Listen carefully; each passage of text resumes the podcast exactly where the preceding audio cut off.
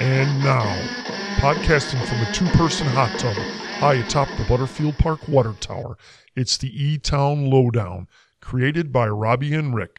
And now, your handsome hosts, PK, Rick, and their highly paid intern, Malord. Welcome to another special edition of the E-Town Lowdown, COVID-19 Pandemic. Today is Tuesday, December 13th, 2022, and we've got a really special show today, which I'll get to in a minute, but what's really special is we're on site, and I have my sidekick, PK, with me. How are you, PK? Great to be here. I'm honored to be here today. Special day. So we're here on site at Elmhurst Memorial Hospital, masked up with our good friends, Pamela Dunley, who's the president and CEO of Elmhurst Hospital. We've got Dr. Kim Derry, who's the future president and CEO of Elmhurst Hospital. And we have Dr. Michelle Mazier, who is the COVID co-incident commander. She's got lots of titles. I totally hacked up her title last time we were together. So is that close enough, Dr.? That was perfect. Great. So we haven't had a chance to chat in several months, and I'm sure a lot's happened here at the hospital, and in particular as it relates to COVID. So, Pam, could you give us a little update on what's going on with COVID patients here? I'm happy to, and it is kind of a gloomy day out, although the room we're in, we can't see out the window like I usually do. I just want to say it's been over 2.5 months, and things are still in a pretty steady state, although as you hear out there, there are 3 illnesses going around, and so they are impacting all of us. Not always getting hospitalized. But the numbers, on September 23rd, the last time we were together, we had 17 inpatients with COVID. 2 of those were on vents, and 2 were awaiting results. Now, today, we have 22 patients on COVID, 2 on vents, and 2 awaiting results. So that's a little bit of a growth, and we've just noticed the growth over the last couple of weeks. So we're watching that very carefully. In terms of Elmhurst COVID deaths, we went from 311 to 328. And then of the people who do have COVID, 8 of those were not vaccinated and 14 have been vaccinated. In DuPage County, there was 266,000 last time. Now there are 277,000. DuPage County deaths went from 1,873 to 1,903, and the state had 3.76 million patients last time with COVID. Now there are 3.92 million patients with COVID, and the state deaths went from 39,610 up to 40,422. And the good news is COVID discharge patients went from 3,455 to 3,729. And for the entire time we have had COVID, the recovery rate remains at 97%. All right, Rick, we're going to quiz you on all that later. I got it. 97%. That's all that matters. So, Pam, are there any new variants or subvariants that have emerged in our area lately? Well, I'm sure Dr. Mazier would love to answer that one. There are.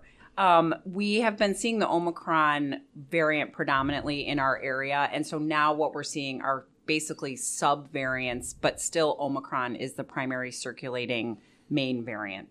And are there like any special symptoms or anything that? You know, we're seeing, I can tell you clinically, what we're seeing are more people with mild symptoms, and predominantly right now, the 2 symptoms that are presenting most often are sore throat and headaches. So those are the big ones that are now presenting as COVID. It's interesting to watch the symptoms change as the variants change. We're seeing very few people now who have lost their taste or smell. But in the beginning, that was kind of telltale. If you lost your taste or smell, we knew you had COVID, and that's kind of gone away. So is the virus that much mutated? I mean, that was such a common symptom in all the respiratory stuff. It's not happening as much anymore? Still seeing respiratory, but the interesting change to me practicing clinically is the sore throat being such a factor now, when in the beginning it really wasn't, but still respiratory. So I know there's these other things going around, flu and RSV, and they're, you know, I've been watching the weekly inpatient numbers here at the hospital as it relates to COVID. and, you know, it'll spike 1 week and then it'll go back down. And, you know, I think I heard Pam say 22 inpatient right now, which is a little bit of a spike again. Do you think, does the medical community think there's going to be a big surge again? I think the thing that we worry about is the colder weather. When it gets cold, we all go inside again. And then the holiday season. So we were together for Thanksgiving, and then we saw our numbers bump a little bit. They're probably steady. And then we'll probably see a little bit of a dip until we all get back together for Christmas, and then they'll probably go up again. And that's kind of how flu is seasonally too. So I think at some point we're getting to more, hopefully we're getting to more of a seasonality of COVID. Is COVID more of a health concern than the flu or RSV? You know, I'll be honest with you. I think it depends on the person that you're looking at. So if you have multiple medical problems, you're a high-risk patient, the extremes of age. So RSV is in the news right now. RSV for your teeny tiny babies or your older people with comorbidities is pretty dangerous. So I wouldn't necessarily say that one is more dangerous than the other. I think it depends on what the patient is bringing to the table. And I guess COVID has more unknowns. Absolutely. Yeah. So in terms of breakthrough COVID cases, does that continue to lead the cases because so many people are vaccinated? So I think that what we're seeing is, again, it comes down to the risk of the patient. So if you are immunocompromised, multiple medical problems, older age, even if you're vaccinated, you're still probably more likely than a young, healthy person to have severe disease or breakthrough disease. And I think our breakthrough rate is about 30%. Oh, so it's a lot lower than I thought. I thought it was most of the cases by now because so many people have been vaccinated. So many people have been vaccinated and so many people have had it that I think that that's probably why we're starting to see milder and milder illness. And what about the potential dangers of COVID for pregnant women and their unborn babies? You know, I happen to have my expert here, Dr. Derry. I'm going to make one quick comment and let her give the details. I think the thing to remember is that the vaccines for pregnant women are safe, and the risk of actually getting flu or COVID is far greater than getting the vaccine. So that's the take-home message, but there are serious concerns in the pregnant patient. So, yeah, for sure. They are safe. They've been proven to be safe. We've done a lot of studies now. It's been a couple of years, thousands and thousands of pregnant patients. So we know that the vaccines are safe and safe to the unborn baby. What we do know also is that unvaccinated patients or patients that get COVID, that some of those pregnancy complications really kick in. High blood pressure, sepsis, hemorrhaging, bleeding. Those are some serious problems that we have when patients do get COVID. So protecting themselves and their unborn baby are super important. And flu and RSV too? That? Okay. Absolutely. So flu and RSV, those are all things that can have some serious complications in pregnancy. And is it the same for children as well as babies? Because, you know, a little different patient. So for kids, and I'll kind of turf that back to Dr. Mazier because she sees a lot of the children. You know, I think for the most part, the children that we're seeing on the ambulatory side of things are doing pretty well. They have colds. The kids right now with flu are looking pretty miserable, but technically not sick enough that they need to be in a hospital setting or that kind of thing. But I think that we would be remiss if we didn't mention that some kids are still getting very sick from things like COVID and flu and definitely RSV. There's an systemic inflammatory process that can happen in kids. It's rare, but it does happen. There's a large percentage of the adult population that is just in the habit of getting flu shots every year and have been for a long time. Is there any percentage of the child population that regularly gets flu shots long term, or is that a newer phenomenon with COVID? No, I think that, I don't know the number, but the children get their annual flu shots just like adults do. It's, you know, very strongly recommended by the pediatric world. So those numbers have been, I think the flu shot in children has been widely accepted for quite some time. So if a lot of people have gotten 5 shots of the COVID vaccine, and if that's the case, but some people have never been vaccinated. So if they want to start getting more protected, how would they do that? Where do they start? So that is dictated by the CDC and the FDA. And so right now, the primary series, so the two vaccine primary series is still required, and then the bivalent booster. And that is the same formula as the vaccines we received 2.5 years ago? The primary series is the same formula. Primary series has not changed. What if you've had one booster? In other words, there's people that are in all these different situations. They had the original series, and then they had a booster. That's what I call it. It's probably the wrong terminology. Then they go to the bivalent next. In other words, if you haven't had the bivalent, you can get it directly as long as you've had the original series. It doesn't matter how many boosters in between. Correct. If you have had your original series, even if you had a booster with one of the original vaccine products, in order to be considered up to date with your vaccines, you should still have a bivalent booster. And the difference is the bivalent booster combines what we saw at the very beginning of COVID with what we're seeing now, so offers greater protection than the original monovalent.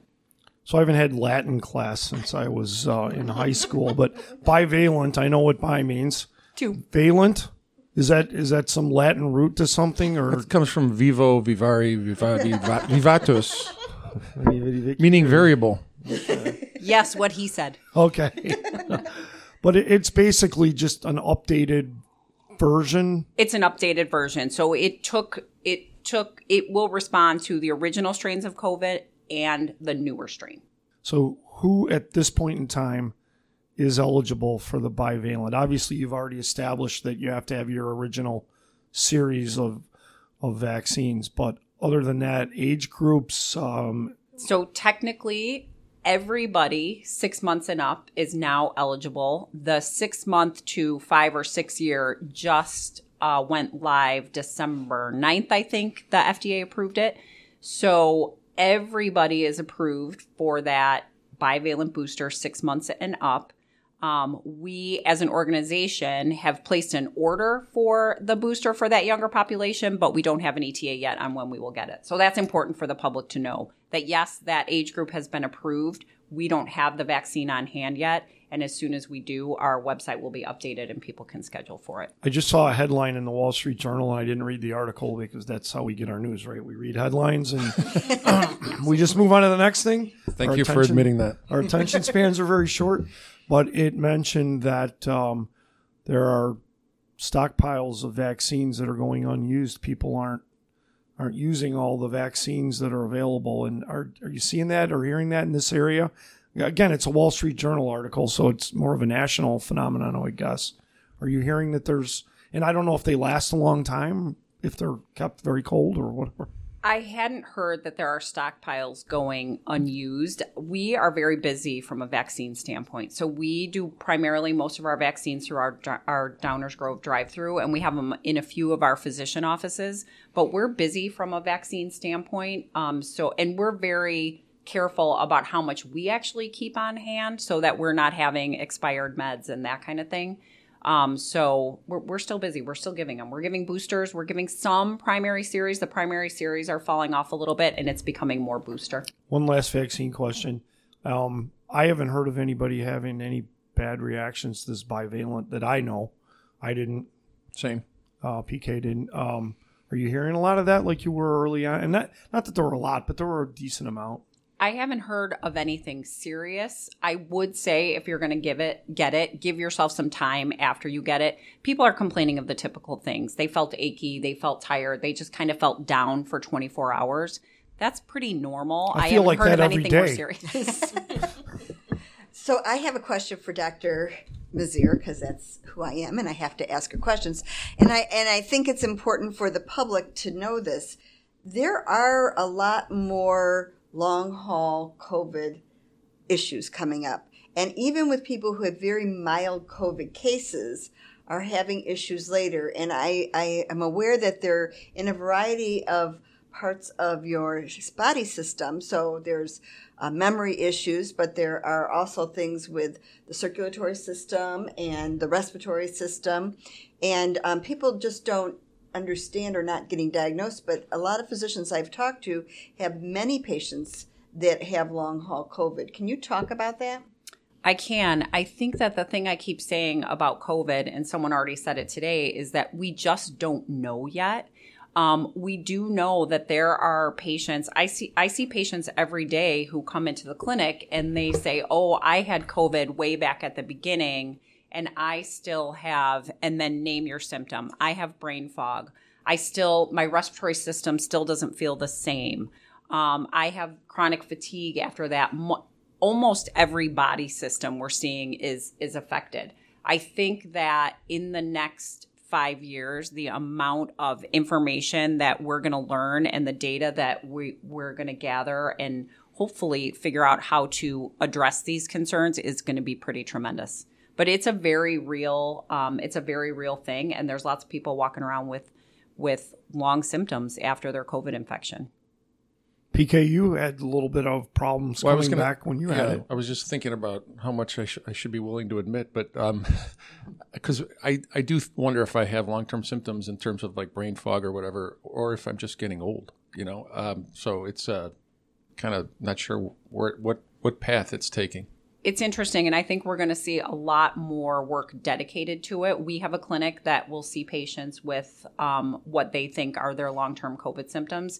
I think we're going to see a lot more of that and hopefully gain a lot more knowledge about that in the coming months to years. And it's not just people who are older that are having those long haul symptoms. Right. There are young people in their 20s, 30s, and 40s that are experiencing that as well. So it's and not like just old people. It takes me longer to play Wordle now.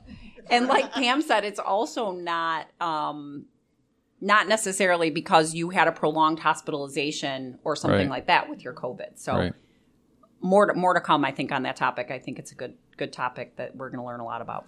We want to go back to a bigger picture and just question how busy has the hospital been recently in terms of the ER, inpatient, outpatient, that kind of stuff. So if the community is wondering what's going on at Elmhurst and you come to our emergency room, you might think it's not the same environment because we have been overrun with patients.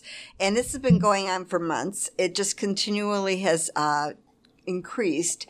And to make matters worse, we were doing construction in the emergency department. So it felt like you were not in the same wonderful, welcoming environment that we normally have. On top of the fact that we're still having issues with having enough staff because of the fact that people really got burned out during COVID, and particularly the emergency department. That was the first line of defense. That was where everybody really was under so much pressure and so afraid because we didn't know what was going on and just trying to rebuild that environment. I think they're doing a good job of trying to rebuild, but we've been running normally you'd say we run around 200 patients a day. That would be a good day. We have been running anywhere around 260, 280 per day patients in the emergency department, which is a large volume. I think we hit 300 the other day, which, sometimes you have to wait a little longer and people are not particularly happy to wait.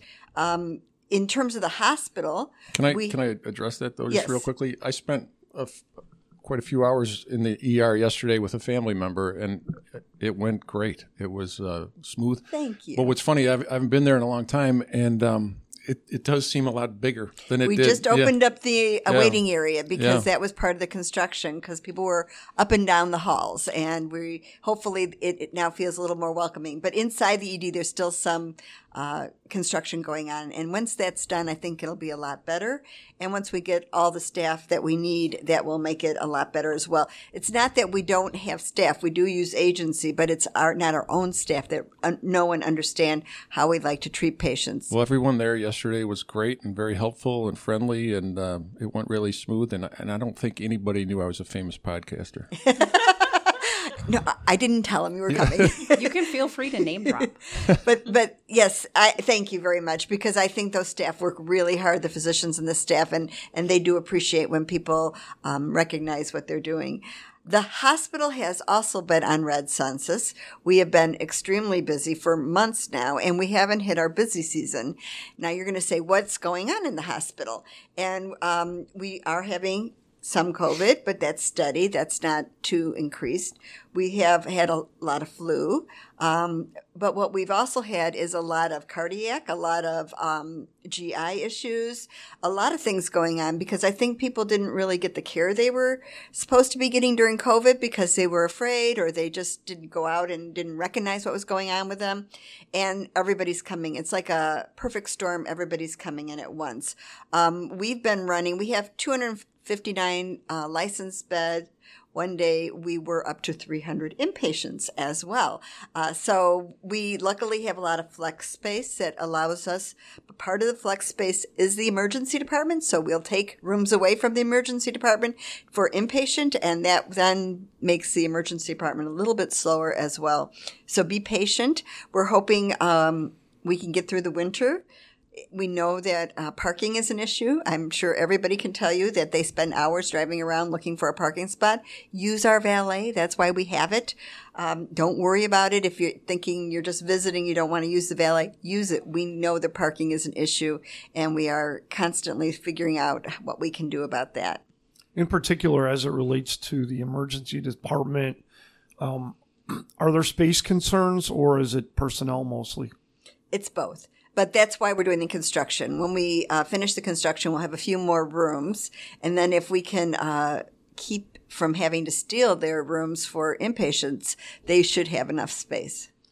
So we all heard that the greatest singer in the world was sick recently and is sick with something called stiff person syndrome. And when I heard this, I like, this has to be a creation of Hollywood. Is it really a thing? I'll tell you. Are you talking about Frank Sinatra? No, your girlfriend. Because he is stiff. Yes, he is. Okay, so he's Celine Dion. For those people who don't know, Celine Dion. Well, I thought everybody knew who the greatest singer in the world was.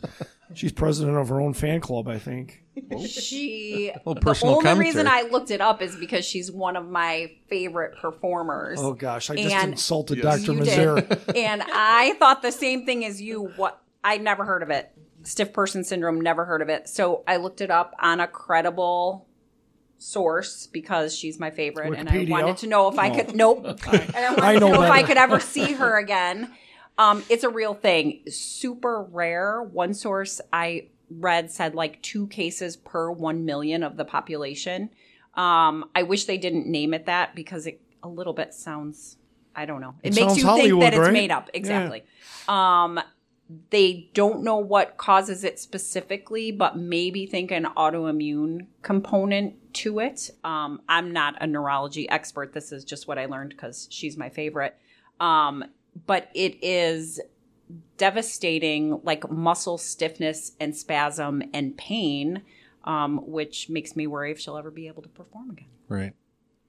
You know, we kind of want to end today with asking Pam about her impending retirement. But Dr. Mazier, would you just kind of tell us how you're going to miss Pam and how you'll be working with Dr. Derry going forward? And then we'll give Dr. Derry a chance too. Yeah, so I have worked with Pam in some fashion the entire time that I've been here. So I've been here 20 years and have watched Pam transition through her roles in the hospital. She has done a great job of relationship building and kind of setting the tone for how everybody in this hospital behaves. And I think that that's what we need to carry on. That needs to be Pam's legacy, is that we need to carry on how we treat each other, how we treat our patients. And that's what I think everybody will kind of attribute to her. I have zero concerns about my relationship with the upcoming leadership. Kim and I have had a close relationship. When I was president for 3 years, Kim became the CMO, and so she and I have had a very close relationship over the last several years, and I'm excited for her and here to help her in any way. So I think that although it's an exciting time in the organization with young leaders stepping up and taking charge, we're all a little trepidatious because Pam's leaving and Lou's leaving and some other seasoned leaders have left, but I think that we've grown our leadership and I think we're in a good place. And Dr. Derry, did Pam give you her cell phone number? Or yes. She refused to give it to you. I told her carrier that she can't change the number. No, it is such an honor and privilege. I will tell you that I've learned so much just working side by side with her over the years. And it is, you know, Elmhurst is a wonderful place. She has set the bar so high. And not only just for our employees, even our community, they know what they're going to expect when they come here because the bar is so high. I love when we were walking and touring around and she's like, that corner's not clean. I don't know. We got to do something about this. I mean, so it's really just that. The standards are very high. And so she loves this organization. She loves the way that we take care of our patients in our community. We are a patient-centered hospital. We really care about everyone coming through the door, whether they're a visitor, whether they're a patient, or the employees. And so that caring spirit is something that I have in myself anyway, and I would love to continue to carry on that tradition. And really, that's our legacy. That's our value system. So we want to do everything we can to serve our community. And so I'm so excited. I'm excited for her because this is such a new chapter in her life. And she seems so happy. She's relaxed and looks great. And I know she'll speak about that, but I'm just really thrilled to be able to continue a legacy like this. It's nothing to fix. It's something to just continue. So. Well, it sounds like she rubbed off on you two ladies, and and maybe a little of you two ladies rubbed off on her too. Absolutely. So, Pam, I got to ask, what was your favorite part about being the president of the hospital? My favorite part, just being with the people. I love people, and I love what we were able to create. The move was fun. That day that we moved from the old hospital to the new hospital, that was like the most exciting day. That within 4 hours, transferring 100 patients to a brand new hospital and nothing going wrong. I mean, it was great. It's moving into a new house times a million. Yes, yeah. It was, and it cost that too. Couple. So before we get into what you're going to do in retirement, one question that I have to ask, and it's probably not question you're looking forward to, but no, it's not that bad. Do you think that in your case, and maybe I know in other people's case because you've mentioned it, do you think COVID might have contributed to you deciding to move on and retire? Like it just took so much out of you because it took a lot out of society, and in your business, the three of you I'm looking at. The medical professionals, I mean, I can't imagine what you all went through. I'll tell you, during the first phase of COVID, it was very scary. And it was, I mean, I was here 7 days a week with the employees. I would not leave. I wanted to round. I felt it was my obligation to go through what they were going through and for them to know that none of us are above being here. This is our calling. This is what we have to do. But I would go home at night and I would say, I'm going to die. You know, I was scared, just like everybody else. I think that takes a moment to reflect on your life and think about how much time you have left in life. And so I have worked since I was 15 years old. I have never not worked. There were times I raised 4 little girls alone.